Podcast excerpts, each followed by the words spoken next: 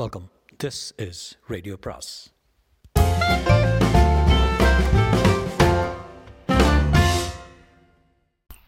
அனைவருக்கும் அன்பு வணக்கம்.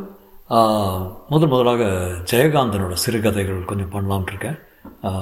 நான் இதுவரை படித்ததே இல்லை ஆக்சுவலி ஆனஸ்ட்லி ஸோ ஜெயகாந்தனின் சி சிறுகதைகள் கொஞ்சம் ட்ரை பண்ணலாம். முதல் சிறுகதையின் பேர் யுக சந்தி யுக சந்தி ஜெயகாந்தன். கௌரி பாட்டி பொறுமையாய் வெகு நேரம் பஸ்ஸிற்குள் நின்றிருந்தாள். எல்லோரும் இறங்கிய பின் தனது காக்கி நிற பையின் கனத்தை இடுப்பில் ஏற்றிக்கொண்டு கடைசியாக வந்தாள். பாட்டியே பாட்டி பைய தூக்கியாரட்டா? ஒரு நாள் கொடு பாட்டி. வண்டி வேணுங்களாம்மா? புதுப்பாளையம் வக்கீல் குமாஸ்தா ஐயர் வீடு தானுங்களே வாங்க போவோம். என்று பல்வேறு வரவேற்பு குரல்களுடன் அவளை இறங்க விடாமல் தடுத்து நின்ற வண்டிக்காரர்களையும் கூலிக்கார சிறுவர்களையும் பார்த்து கனிவோடு சிரித்துவிட்டு பாட்டி சொன்னாள் எனக்கு ஒன்றும் வேண்டாம்ப்பா. சித்தே வழியை விட்டேன்னா நான் மெல்ல நடந்தே போயிடுவேன் ஏண்டாப்பா வீட்டை கூட தெரிஞ்சு வச்சுருக்க? நான் தான் மாதம் ஒரு தடவை வர்றேனே. என்னைக்கு வண்டியில் போனேன் என்று ஒவ்வொருவருக்கும் ஒவ்வொரு பதிலை சொல்லி அவர்களை விலக்கி வழியமைத்து கொண்டு தணலாய் தகிக்கும் வெயிலில் முக்காட்டை இழுத்து விட்டுக்கொண்டு இடுப்பில் ஏற்றிய சுமையுடன் வறுத்து கட்டிய புழுதி மண்ணை அழுந்த அழுந்த மிதித்தவாறு ஒரு பக்கமாய் சாய்ந்து சாய்ந்து நடந்தாள் பாட்டி. பாட்டிக்கு வயது எழுபது என்றாலும் சரீரம் திடமாய்த்தான் இருக்கிறது. மூப்பினால் ஏற்பட்ட ஸ்தூலமும் அதனால் விளையும் இழைப்பும் வீட்டுக்கு போன பின்தானே தெரியும். அவள் கணிப்பில் நேற்று பிறந்த குழந்தைகளெல்லாம் அதுவும் ரிக்ஷாவிலும் ஜட்காவிலும் சைக்கிளிலும் பறந்து பறந்து ஓடுகிறார்கள். மழையும் வெயிலும் மனிதனை விரட்டுகின்ற கோலத்தை எண்ணி பாட்டி சிரித்து கொண்டான் அவளுக்கு இதெல்லாம் ஒரு பொருட்டா? வெள்ளமாய் பெருகி வந்திருந்த வாழ்வின் சுழிப்பிலும் பின் திடீரென வறண்ட பாலையாய் மாறிப்போன வாழ்க்கை நெருப்பிலும் பொறுமையாய் நடந்து பழகியவளை இந்த வெயிலும் மழையும் என்ன செய்யும்? என்ன செய்தால்தான் என்ன? தகிக்கின்ற புழுதியில் பாதங்கள் அழுந்தி அழுந்தி புதைய அசைந்து அசைந்து நடந்து கொண்டிருந்தாள் பாட்டி. வழியில் சாலையோரத்தில் நான்கைந்து மனிதர்கள் இன்று சுகம் காண வாகாய் முளைத்த பெருங்குடை போல் நிழல் பரப்பிக் கொண்டிருந்தது ஒரு சிறிய வேப்பமரம். அந்த நிழலில் ஒற்றையாய் சற்றே நின்றாள் பாட்டி. எரிந்து தகிக்கும் அவ்வெம்மையின் நடுவே சுகம் தர படர்ந்த அந்த நிழல் போலும் யந்திரங்களை தவிர எதையுமே நம்பாத இவ்விருபதாம் நூற்றாண்டில் சென்ற நூற்றாண்டின் சின்னமாய் தன் சொந்த கால்களையே நம்பி நிற்கும் காண்பதற்கரிதான அந்த கிழவியின் பிரசன்னம் போன்றும் மெல்லென வீசிய குளிர்காற்றில் வேப்பங்குழைகள் சிலிர்த்தன. என் அப்பனே மகாதேவா? என்று கடவுளுக்கு நன்றி தெரிவித்துக் கொண்டு அந்த குழுமையை அனுபவித்தாள் பாட்டி. பாட்டியின் முக்காடிட்ட வட்டமான முகத்திலும் ஒரு குழந்தை களை குடி குடிகொண்டிருந்தது. இந்த வயதிலும் அவள் சிரிக்கும்போது வரிசை பற்கள் வடிவாய் அமைந்திருந்தது. ஒரு ஆச்சரியமே அவள் மோவாயின் வலதுபுறத்தில் ஒரு மிளகை விடவும் சற்று பெருத்த அழகிய கருப்பு மச்சம். அதன் மீது மட்டும் கருகருவன இரண்டு முடி இவ்வளவையும் ஒரு சேர பார்த்தவர்கள் இவள் இளவயதில் எப்படி இருந்திருப்பாள் என்று எண்ணாமல் இருக்க முடியாது. பாட்டியின் பொன்னிறமான மேனியில் அதிக நிறபேதம் காட்டாத நாற்பட்டு புடவை காற்றில் படபடுத்தது புடவையிலிட்ட முக்காட்டின் விளிம்பெல்லாம் குத்து குத்தாய் லேசாக தலை காட்டும் மழித்து நாளாகிவிட்டதால் வளர்ந்திருக்கும் வெள்ளி முடி கழுத்தில் ஸ்படிக மாலை நெற்றியை வியர்வையால் கலைந்த விபூதி பூச்சு புடவை தலைப்பால் முகத்தையும் கைகளையும் மார்பு குவட்டின் மடிப்புகளையும் அழுந்த துடைத்துவிட்டு கொண்டாள். அப்போது வலது விழாப்புறத்தில் இருந்த சிறிய பவழம் போன்ற சிவப்பு மச்சம் வெளித்தெரிந்தது. மீண்டும் நிழலிலிருந்து வெயிலுக்கு வந்து புழுதி மண்ணிலிருந்து பழுக்க காய்ந்த கெடில கெடில நதி பாலத்தின் காங்கிரீட் தளவரிசையில் பாதங்களை அமைதியாக படிய வைத்து அசைந்து அசைந்து அவள் வரும்போது பாலத்தின் மீது கிராதியின் ஓரமாக பாட்டியம்மாள் மீது பட்டுவிடக்கூடாதே என்று பய உணர்வோடு ஒதுங்கி நின்று கையில் உள்ள சிறு தகரப்பெட்டியுடன் கும்பிட்டான் ஒரு பழைய பழகிய நாவிதன். பாட்டிமா எங்கே நெய்வேல் இருந்தா? என்று அன்புடன் விசாரித்தான் யாரு? வேலாயுதமா? ஆமா உன் பெண்டாட்டி குளிச்சிட்டாளா? என்று ஆத்மார்த்தமாக விசாரித்தாள் கிழவி. ஆச்சுங்க ஆம்பளை பையன்தான். நல்லா இருக்கட்டும் பகவான் செயல். இது மூணாவது பையனா? ஆமாங்க என்று பூரித்து சிரித்தான் வேலாயுதம். நீ அதிர்ஷ்டக்காரன் தான் எந்த பாடாவது பட்டு படிக்க வச்சிரு கேட்டியா? என்றதும் வேலாயுதம் குடுமையை சொரிந்தவாறு சிரித்தான். அட அசர என்ன சிரிக்கிற? காலம் வெகுவாக மாறிட்டு வருதுடா. உன் அப்பங்காலமும் உங்காலமும் தான் இப்படி பொட்டி தூக்கியே போயிடுத்து. இனிமே இது ஒன்றும் நடக்காது. புருஷாலெல்லாம் ஷாப்புக்கு போகிறா பொம்மநாட்டிகள்லாம் என்ன மாதிரி இனிமே கிடையாதுங்கிறதான். இப்போவே தெரியுறத. ம் எல்லாம் சரிதான். காலம் மாறும்போது மனுஷாலும் மாறணும். என்ன நான் சொல்கிறது என்று கூறி ஏதோ ஹாஸ்யம் பேசிவிட்ட மாதிரி பாட்டி சிரித்தாள். பதிலுக்கு அவரும் சிரித்தான் இந்த வெயிலுக்கு ரெண்டை கடிச்சுட்டு போ என்று இடுப்பிலிருந்து பையில் பிதுங்கி நின்ற இரண்டு வெள்ளரி பிஞ்சுகளை எடுத்து அவனது ஏந்திய கைகளில் போட்டான். பஸ்ஸில் வரைச்ச அண்ணாவுக்கு நாலுன்னு விற்றான் குழந்தைகளுக்கு ஆகுமேனு ஒரு நாலு நாளுக்கு வாங்கினேன் என்று அவள் சொன்னதும் வேலாயுதம் ஒரு கும்பிடு போட்டுவிட்டு தன்னை அவள் கடக்கும் வரை நின்று பின்னர் தன் வழியை நடந்தாள் சிதம்பரத்தில் பிறந்து வளர்ந்த கௌரி அம்மாள் தனது பத்து வயதில் இந்த கடலூரில் நன்கு செயலில் இருந்த ஒரு குடும்பத்தில் வாழ்க்கைப்பட்டாள். பதினாறு வயதில் கையில் ஒரு குழந்தையுடன் கைமை கோலம் பூண்டபின் இத்தனை காலமாய் தன் மகனையும் தன் புருஷன் பங் பங்கில் கிடைத்த வீட்டையும் விட்டு எந்த ஊருக்கும் சென்றதில்லை. எனினும் தன் மகன் வயிற்றில் பிறந்த மூத்த மகள் கீதா மணக்கோலம் பூண்டு பத்தே மாதங்களில் தரித்திருந்த சுமங்கலி வேடத்தை நாடக பூச்சை கலைப்பது போல கலைத்துவிட்டு குடும்பத்தை அழுத்தும் பெருஞ்சோகமாய் கதறிக்கொண்டு தன் மடியில் வந்து வீழ்ந்து குமுறி அழுத நாள் முதல் தனது வாழ்க்கையில் நிகழ்ந்த கடைசி சோகமாய் அவளை தாங்கிக் கொண்டாள் கௌரி பாட்டி. தன் அரவணைப்பில் தன் அன்பில் தனது கண்ணீரில் தனது ஓட்டுதலில் அவளை இருத்திக் கொள்வதையே தன் கடமையாக ஏற்றுக்கொண்டாள். அதுவரை கீதாவின் மீது மகன் பெற்ற குழந்தை என்ற பாசம் மட்டும் கொண்டிருந்த பாட்டி கணவன் இழந்த நாள் முதல் தன் உயிரையே மகன் மீது வைத்திருந்த அந்த தாய் அதை மாற்றிக்கொண்டது கீதாவுக்கு வெறும் ஆறுதல் தரும் பொருட்டன்று. கௌரி பாட்டி தனது இறந்த காலத்தின் நிகழ்கால பிரதிநிதி என தன்னையே அவளில் கண்டாள். பாட்டியின் மகன் கணேசையர் தந்தையின் மரணத்தை அதனால் விளைந்த அத்தியந்த சோகத்தை உணராதவர். அவரது மனைவி பார்வதி அடிக்கடி ரகசியமாக கடிந்து கொள்வதற்கு ஏற்ப அவர் அம்மா பிள்ளைதான். விதவையாகிவிட்ட கீதாவை பற்றி பல்வாறு குழம்பிக் கொண்டு குழம்பி பின்னொரு நாள் ஹைஸ்கூல் படிப்போடு நின்றிருந்த அவளை உபாத்தியமை பரீட்சைக்கு அனுப்ப யோசித்து தயங்கி தயங்கி தன் தாயிடம் அபிப்பிராயம் கேட்டபோது அவரது முடிவை வெகுவாக பாராட்டி அவள் ஏற்றுக்கொண்டதும் கௌரி பாட்டியை அவரால் அளக்கவே முடியவில்லை. பாட்டியம்மாள் மாறிய காலத்தில் பிறந்த கீதாவின் பாக்கியத்தை எண்ணி மனத்துள் பூரித்தாள். பயிற்சி முடித்து பல காலம் உள்ளூர் உள்ளூரிலே பணியாற்றி வந்த கீதாவுக்கு போன வருஷம் புதிதாக பிறந்து வேகமாக வளர்ந்து வரும் தொழில் நகரமாகிய நெய்வேலிக்கு உத்தியோக மாற்றல் வந்தபோதும் கணேசையர் குழம்பினார். அதுக்கென்ன நான் போகிறேன் துணைக்கு என்று பாட்டியம்மாள் இந்த தள்ளாத காலத்தில் மகனையும் குடும்பத்தையும் துறந்து தனிப்ப தனிமைப்பட்ட தானே வலிய முன்வந்ததற்கு காரணம் எங்கே முப்பது வயதை கூட எட்டாத தன் கீதா?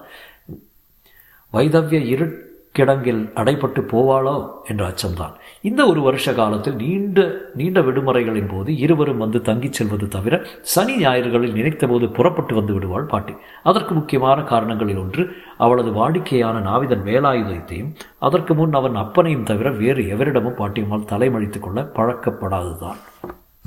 இப்போது வழியில் எதிர்ப்பட்ட வேலாயுதம் நாளை காலை அவள் வீட்டில் வந்து நிற்பான் என்று பாட்டிக்கு தெரியும் வர வேண்டும் என்பது அவனுக்கு தெரியும் அது வாடிக்கை. ஒரு மைலுக்கு குறைவான அந்த தூரத்தை அரை மணி நேரமாய் வழி நடந்து அவள் வீட்டருகே வந்தபோது கணேசையர் முகத்தில் தினசரி பத்திரிகையை போட்டுக்கொண்டு முன்கூடத்து ஈசிச்சேரில் சாய்ந்து உறங்கிக் கொண்டிருந்தார். பக்கத்தில் திறந்து வைத்த தகரட்டின்னும் முரத்தில் கொட்டிய உளுத்தம்பருப்புமாய் மூக்குத்தண்டில் கண்ணாடியை இறக்கி விட்டு கொண்டு கல் பொறுக்கிக் கொண்டிருந்தாள் மருமகள் பார்வதி அம்மாள்.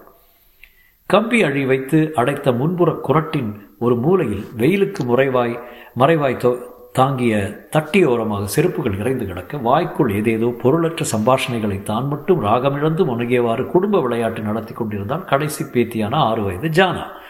பாட்டி வந்து நின்றதை யாருமே கவனிக்காதது போது த கம்பி கதவின் நாதங்கியை லேசாக ஓசைப்படுத்த வேண்டியிருந்தது. அந்த சிறு ஒலியில் விளையாட்டு சுவாரஸ்யத்தோடு திரும்பி பார்த்த ஜானா அன்பில் விளைந்த ஆர்வத்தோடு பாட்டி! என்று முனகளுடன் விழிகளை அகலத்திறந்து முகம் விகசித்தாள்.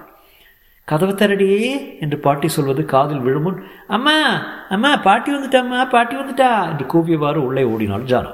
கதவை திறக்காமல் தன் வரவை அறிவித்தவாறு உள்ளே ஓடும் குழந்தை குழந்தையை கண்டு பாட்டி சிரித்தாள். கணேசையர் முகத்தின் மேலே கிடந்த பத்திரிகை இழுத்து கண் திறந்து பார்த்தார். குழந்தையின் உற்சாக கூப்பாட்டால் திடீரென்று எழுந்து சிவந்த விழிகள் மிரண்டு மிரண்டு வெறிக்க ஒரு வினாடி ஒன்றும் புரியாமல் விழித்தார் அவர். அதற்குள் ஏண்டே சனியன இப்படி அலறிண்டு ஓடி வர்ற என்று குழந்தையை வயது வயது விட்டு வாங்க வெயிலில் நடந்தா வந்தேன் ஒரு வண்டி வச்சுக்கப்படாதா? என்று அங்கலாய்த்தவாறே மரியாதையோடு எழுந்தோடி வந்து கதவை திறந்தாள் பார்வதி. இதோ இருக்கிற இடத்துக்கு என்ன வண்டியும் வாகனமும் வேண்டி கிடக்கு. அவனானா பத்தனா கொடு எட்டனா கொடுமா? என்று சரித்து கொண்டே படியேறி உள்ளே வந்து வந்த தாயை கண்டதும் நல்ல வெயிலில் வந்திருக்கியம்மா பார்வதி. அம்மாவுக்கு மோர் கொண்டு வந்து விட்டு மோர் கொண்டு வந்து கொடு என்று உபசரித்த அவரே ஈசி சேரிலிருந்து எழுந்தார் கணேசையர் பாவம் அசந்து தூங்கிட்டு இருந்த இன்னும் செத்தே படுத்துட்டு என்று அவரை கையமர்த்தியவாறு ஈசி சேரில் அருகே இருந்த ஸ்டூல் மீது பையை வைத்துக்கொண்டு முற்றத்தில் இறங்கி தொட்டி தண்ணீரை அள்ளிக்கொண்டு கைகால் முகம் அலம்பி தலையிலும் ஒரு கை வாரி தெளித்து கொண்டால் பாட்டி. பிறகு முந்தானையால் முகத்தை துடைத்துக்கொண்டு கூடத்து ஸ்டாண்டில் இருந்த சம்புடத்தை எடுத்து நப்பனே மகாதேவா என்று திருநீற்றை அணிந்து கொண்டு திரும்பி வரும் வரை கணேசையர் ஈசிச்சேரன் அருகே நின்று கொண்டிருந்தார். அந்த ஈசிச்சேர் பாட்டிக்கு மட்டுமே உரிய சிம்மாசனம். அவள் வீட்டில் இல்லாத போதுதான் மற்ற யாரும் அதில் உட்கார்வது வழக்கம். அவள் ஈசிச்சேரில் வந்து அமர்ந்த பின் பக்கத்தில் ஒரு நாற்காலி இழுத்து போட்ட உட்கார்ந்து கொண்டு விசிறினார் கணேசையர். அதற்காகவே காத்து கொண்டிருந்தவள் போல் பாட்டி உட்கார்ந்ததும் அவள் மடியில் வந்து ஏறினார் ஜானா. பாட்டி வெயிலில் வந்திருக்கா? சித்தே நகர்ந்துக்கா. வந்ததும் மேலே ஏறிண்டு. என்று விசிறி கொண்டிருந்த விசிறியால் ஜனாவை ஜானாவை தட்டினார் கணேசையர். இருட்டுண்டா குழந்த. நீ உட்காந்துக்கா என்ன குழந்தைய மடி மீது இழுத்து இருத்தி கொண்டாள் பாட்டி. இப்போ என்ன பண்ணுவியா? என்று நாக்கை கடித்து விழித்து தந்தைக்கு அழகு காட்டினாள் ஜானா. ஜானவை மடியில் வைத்துக்கொண்டே பக்கத்தில் ஸ்டூலின் மேல் இருந்த பையை எடுத்து அதனுள்ளிருந்த வெள்ளரி பிஞ்சுகளை வரிசையாக தரையில் வைத்து ஜானாவின் கையில் ஒன்றை தந்தால் முறுக்கி சுருட்டி வைத்திருந்த மாற்றுப்புடவையை கொடியில் போடுவதற்காக பக்கத்தில் சற்று தள்ளி வைத்தால் பிறகு பையை தலைகீழாக பிடித்து அதனுள்ளிருந்து மூன்று மணி பச்சை வேர்க்கடலையை கொட்டிய போது அதனுடைய ஒரு கவர் விழுந்தது. ஆமாம் மீனாவும் அம்பி எங்கே? காணா? என்று சுற்றுமுற்றும் பார்த்தவரை இதா இதை உங்ககிட்ட கொடுக்க சொன்னா கீதா என்று கவரை நீட்டினாள் பாட்டி. இருபது வயது நிறைந்த பெண்ணின் பெண்ணை அம்பியின் துணையோடு மேட்னி ஷோ பார்க்க என்னதான் பக்கத்தில் இருந்தாலும் எப்படி சினிமாவுக்கு அனுப்பலாம் என்று தாய் கோபித்துக் கொள்வாளோ என்று அச்சத்தோடு கவரை வாங்கியவாறே ஏதோ படித்த நல்ல நாவலாம் படமாக வந்திருக்குன்னு காலையிலேருந்து உசரை வாங்கிட்டு ரெண்டு சனியன்களும் மேட்னி ஷோ தானே போகட்டுன்னு அனுப்பிச்சி வச்சேன் என்றார் கணேசையர். ஓ தொடர்கதையாக வந்ததே? அந்த கதை தானே அது? பேரை பார்த்தேன் என்று ஒரு பத்திரிகையின் பேர் ஒரு எழுத்தாளரின் பேர் முதலியவற்றை குறிப்பிட்டு குறிப்பாக கேட்டால் பாட்டி இதுக்காக போய் என் குழந்தைகளை சனியன்னு திட்டுறாய்? நோக்கம் எனக்கும் சினிமான்னா என்னன்னே தெரியாது. இந்த காலத்து பிள்ளைகளுக்கு சினிமாவை தவிர வேறு ஒன்றும் தெரியாது. நம்ம குழந்தைகளை எவ்வளவோ பரவாயில்லன்னு நினச்சிக்கோ என்று மகனுக்கு புத்தி சொல்லிவிட்டு கவரில் என்ன சொல்ல? ஆ? அவளை கேட்டப்போ அப்பா சொல்லுவான்னு பூடகமாக கொடுத்து அனுப்பிச்சா? என்று விளக்கினாள் பாட்டி. கவரை உடைத்து கண்ணாடியை எடுத்து மாட்டிக்கொண்டு அதனுள்ளிருந்து ஒரே காகிதத்தில் சுருக்கமாக எழுதியிருந்த வாசகங்களை படிக்க ஆரம்பித்ததும் கணேசையரின் கைகள் நடுங்கின. முகமெல்லாம் குப் என்று வியர்த்து உதடுகள் துடித்தன. படித்து முடிந்ததும் தலை நிமிர்ந்து எதிர்ச்சுவரில் தொங்கிய கீதாவின் மணக்கோல போட்டோவை போட்டோவை விரித்து பார்த்தார். தாய் நருகே அமர்ந்து இனிமையான சூழ்நிலையில் மகிழ்ச்சியுடன் இருந்த கணேசையரின் முகம் திடீரென இருளடைந்தது. நாற்காலின் கைப்பிடியை இறுக பற்றி கொண்டு தாயின் முகத்தை வெறித்து பார்த்தார். அவர் கையில் இருந்த கடிதம் கீழே நழுவியதை கூட அவர் கவனிக்கவில்லை. என்ன விபரீதம் என்று துணுக்குற்ற பாட்டியம்மாள் தரையில் விழுந்த அக்கடிதத்தை வெளிச்சத்தில் பிடித்துக்கொண்டு படிக்க ஆரம்பித்தாள். அவளால் கண்ணாடி இல்லாமலே படிக்க முடியும். என் அன்பிற்குரிய அப்பா அம்மா பாட்டி ஆகியோருக்கு இந்த கடிதத்தை எழுதுகையில் ஆறு மாதங்கள் தீர்க்கமாய் யோசித்து தீர்மானமான ஒரு முடிவுக்கு வந்தவன் தெளிந்த மனத்தோடு தான் எழுதுகிறேன். இந்த கடிதத்திற்கு பிறகு உங்களுக்கெல்லாம் எனக்கு கடிதம் போக்குவரத்தோ முகாலோபனாபோ கூட அற்று போகலாம் என்பதும் தெரிந்தே எழுதுகிறேன். என்னோடு பணிபுரியும் ஹிந்தி பண்டிட் திரு. ராமச்சந்திரன் என்பவரை வருகின்ற ஞாயிறன்று நான் பதவி திருமணம் செய்து கொண்டு செய்து கொள்ள நிச்சயித்து விட்டேன். நான் விதவை என்பது அவருக்கு தெரிந்ததுதான். ஆறு மாத காலமாய் நான் எனது உணர்ச்சிகளோடு இது பாபகரமான காரியம் என்ற ஒரு அர்த்தமற்ற உணர்ச்சியோடு போரடித்து போராடித்தான் இம் இம்முடிவுக்கு வந்தேன். உணர்வு பூர்வமான வைதவிய விரதக்கு விரதத்துக்கு ஆட்பட முடியாமல் வேஷம் கட்டி திரிந்து பிறகு அவப்பெயருக்கு ஆளாகி குடும்பத்தையும் அவமானப்படுத்தாமல் இருப்பதை சிறந்த ஒழுக்கம் என்று உணர்ந்திருக்கிறேன். இந்த முப்பது வயதில் இவ்வளவு சோதனைகளை தாங்காமல் இன்னும் ஐந்தாண்டுகளுக்கு பின் இதே முடிவுக்கு வர நேரிடுமோ என்ற அச்சமும் பிறந்தே இப்போதே செய்தல் சரி என்ற முடிவுக்கு வந்துவிட்டேன். என் காரியம் என் வரைக்கும் சரியானதே. நான் தவறு செய்வதாகவோ இதற்காக வருந்த வேண்டுமென்றே உங்களிடம் மன்னிப்பு கோர வேண்டுமென்றோ கூட எனக்கு தோன்றவில்லை. எனினும் உங்கள் உறவை அன்பை இழந்து விடுகிறேன் என்ற வருத்தம் சில சமயங்களில் அதிகம் வாட்டுகின்றது. இருப்பினும் ஒரு புதிய வாழ்க்கையை புதிய வெளிச்சத்தை பெற்று ஒரு புது யுக பிரஜையாக பிரஜையாக சஞ்சரிக்கப் போகிறேன் என்ற லட்சிய நிறைவேற்றத்தில் நான் ஆறுதலும் மட்டற்ற ஆனந்தமும் கொள்கிறேன். இந்த காலத்தில் யார் மனம் எப்படி மாறும் என்று சொல்ல முடியாது. ஒருவேளை நீங்கள் என் முடிவை ஆதரித்தா? இன்னும் ஒரு வாரம் இருக்கிறது. உங்களை உங்கள் அன்பான வாழ்த்தை எதிர்பார்க்கிறேன். இல்லையெனில் உங்களை பொறுத்தவரை கீதா செத்துவிட்டான் என்று தலைமொழிகி விடுங்கள். ஆமாம் ரொம்ப சுயநலத்தோடு செய்த முடிவுதான். எனக்காக பாட்டியை தவிர வேறு யார்தான் தங்கள் நலனை துறந்து தியாகம் செய்து விட்டார்கள். ஏன் செய்ய வேண்டும்? உங்கள் மீது என்றும் மாறாத அன்பு கொண்டுள்ள கீதா. என்னடா இப்படி ஆயிடுத்த? என்பதை தவிர வேறொன்றும் சொல்லவோ செய்யவோ சக்தி இழந்தவளாக ஏக்கம் பிடித்து வெறுத்து விழித்தாள் பாட்டி. செத்துட்டா. தலையை முழுகிட வேண்டியதான் என்று நிரதாட்சிணியமான குரலில் உறுதியாய் சொன்னார் கணேசையர் பாட்டி திகைத்தாள். தாயின் யோசனைக்கோ பதிலுக்கோ கட்டளைக்கோ உத்தரவுக்கோ காத்திராமல் அந்த அம்மா பிள்ளை முதன் முதலில் தானே ஒரு தீர்மானத்துக்கு வந்தது இதுதான் முதல் தடவை. அப்படியா நான் சொல்கிற என்று கண்கள் இரண்டும் நீர்க்குளமாக வயோதிக நெஞ்சு பாசத்தால் துடிக்க நெஞ்சில் கைவித்து கேட்டாள் பாட்டி. வேற எப்படிமா சொல்ல போகிற நீ பிறந்த வம்சத்தில் இந்த குடும்பத்தில். ஐயோ என்று இந்த அவலத்தை கற்பனை செய்ய முடியாமல் பதறினார் கணேசையர் நான் பிறந்த யுகமே வேறடா என்ற வார்த்தைக்கு பாட்டிக்கு வாயில் வந்து நின்றது. அப்போதுதான் பாட்டிக்கு ஒரு அரிய உண்மை இவ்வளவு காலத்திற்கு பின்பு புரிந்தது. என் மகன் எனது சொல்லுக்கும் எனது உத்தரவுக்கும் காத்திருந்தது வெறும் தாயன்பால் மட்டுமல்ல நான் ஒரு யுகத்தின் பிரதிநிதி. அது ஆசாரமான யுகம். நான் பிறந்தது சாஸ்திரத்துக்கு அஞ்சி நடந்த குடும்பத்தில். அதுபோல் தன் குடும்பமும் நடக்க நடத்தி வைக்க தன்னால் ஆகாவிடனும் என்னால் ஆகும் என்ற நம்பிக்கையில் அந்த யுகத்தை அந்த ஆச்சார ஜீவிதத்தை கௌரவிப்பதன் பொருட்டே என் சொல்லே என் வாழ்த்தையே அவன் எதிர்பார்த்திருந்தான். என்று தன்னை பற்றியும் தன் மகனின் மூர்க்கமான தீர்மானம் பற்றியும் தனித்து போன அன்பிற்குரிய கீதாவை பற்றியும் எண்ணி மௌனமாய் வாயடைத்து உட்கார்ந்தாள் பாட்டி.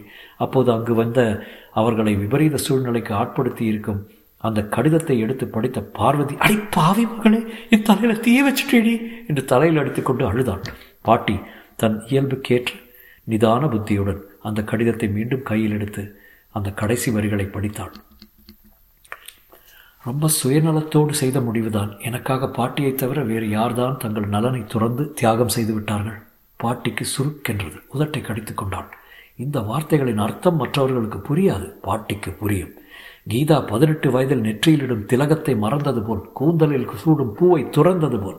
அது அவள் விதி என்று சொல்லி அவள் சோகத்தையே மறந்து விடவில்லையா அவளை பெற்ற தாயும் தந்தையும்? கீதா இப்படியாகி வந்த பிறகுதானே பார்வதி அம்பியையும் ஜானாவையும் பெற்றெடுத்தாள் அதற்கென்ன? அதுதான் வாழ்கின்றவர்களின் வாழ்க்கை இயல்பு. வாழாத கீதாவின் உள்ளில் வளர்ந்து சிதைந்து மக்கி மண்ணாகி பூச்சி அரிப்பது போல் அரித்து அரித்து புற்றாய் குவிந்திருக்கும் உணர்ச்சிகளை நினைவுகளை ஆசைகளை கனவுகளை அவர்கள் அறிவார்களா? ஆனால் கீதாவைப் போல் அவளை விடவும் இளவயதில் அரை நூற்றாண்டுக்கு முன் நிலவிய ஹிந்து சமூகத்தின் வைத்தவிய கொடுந்தீயில் வடுப்பட்டு வாழ்விழந்து அந்த நினைவுகளை எல்லாம் கொண்டிருந்த அந்த கனவுகளை எல்லாம் கண்டிருந்த அந்த ஆசைகளை எல்லாம் கொன்றிருந்த கௌரி பாட்டி அவற்றையெல்லாம் கீதாவிடம் காணாமலா? கண்டுணராமலா இருந்திருப்பாள்? அதனால் தான் கணேசையரை போலவோ பார்வதி அம்பாளைப் போலவோ கீதா இப்படி நடந்து கொள்வாள் கொள்ளப் போவதை அறிந்து அவளை வெறுத்து உதறவோ தூஷித்து சபிக்கவோ முடியாமல் ஐயோ என்னை இப்படி ஆய்விட்டதே என்னை இப்படி ஆய்விட்டதே என்று கையையும் மனசையும் நெறித்து கொண்டு தவிப்பாய் தவிக்கிறாள் பாட்டி. பொழுது சாய்ந்து விளக்கு வைக்கும் நேரத்தில் மேட்னி ஷோவுக்கு போயிருந்த மீனாவும் அம்பியும் வீடு திரும்பினார்கள். வாசற்படியில் காலெடுத்து வைத்த அம்பி கூடத்து இசைச்சேரில் சாய்ந்து படுத்து ஆழ்ந்த யோசனையில் அழிந்திருக்கும் பாட்டியை கண்டதும் சட்டென்று நின்று திரும்பி பின்னால் வரும் மீனாவிடம் பாட்டி என்று ரகசியமாக எச்சரித்தான். எங்கே உள்ளே இருக்கிறாளா?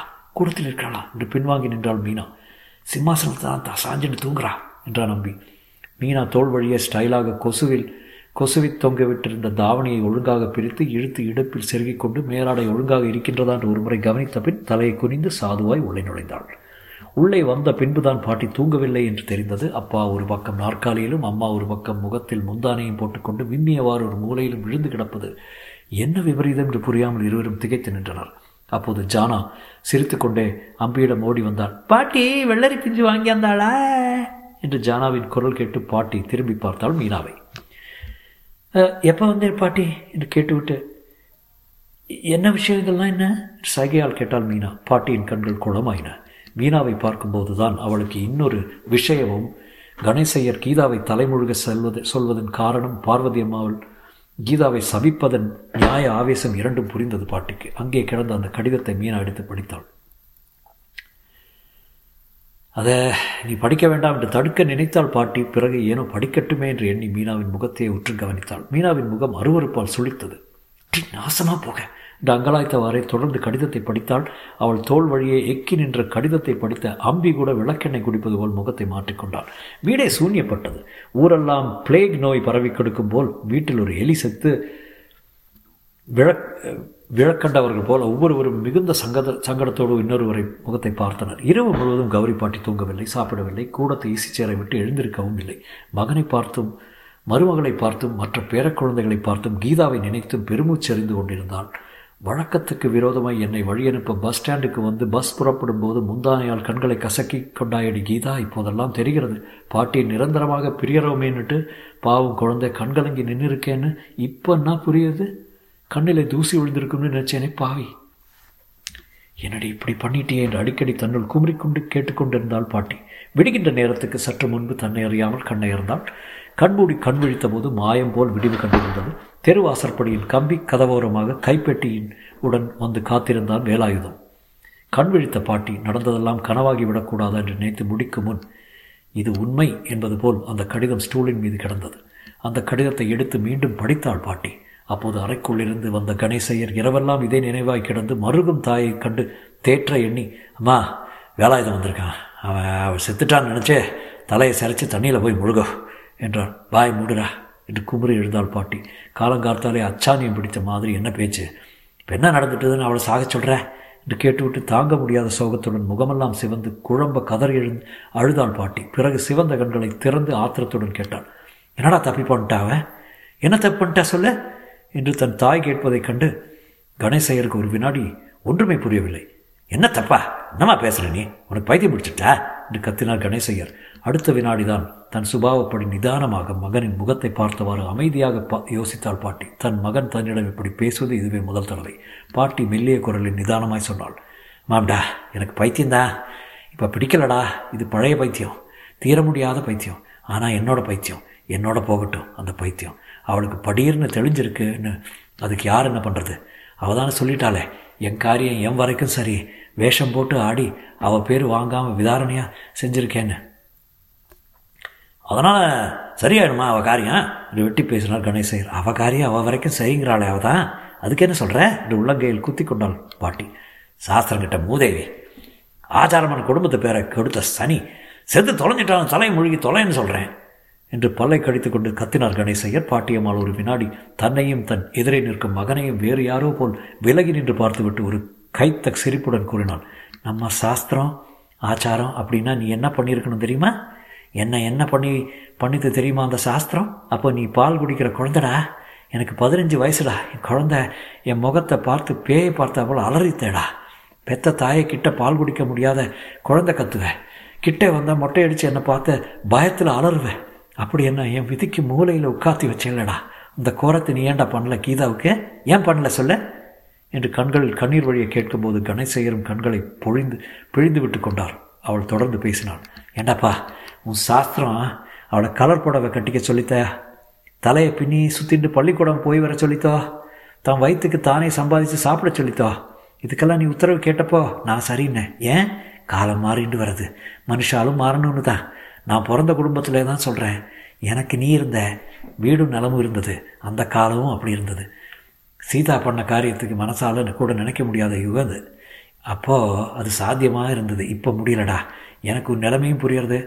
அவளும் புரிஞ்சு தானே எழுதியிருக்கா? உன் சாஸ்திரம் அவளை வாழ வைக்க மாட்டேன் அவளுக்கு அது வேணாம்டா ஆனால் டே கணேசா என்னை மன்னிச்சுக்கோடா. எனக்கு அவள் வேணும். அவள் தாண்டா வேணும்.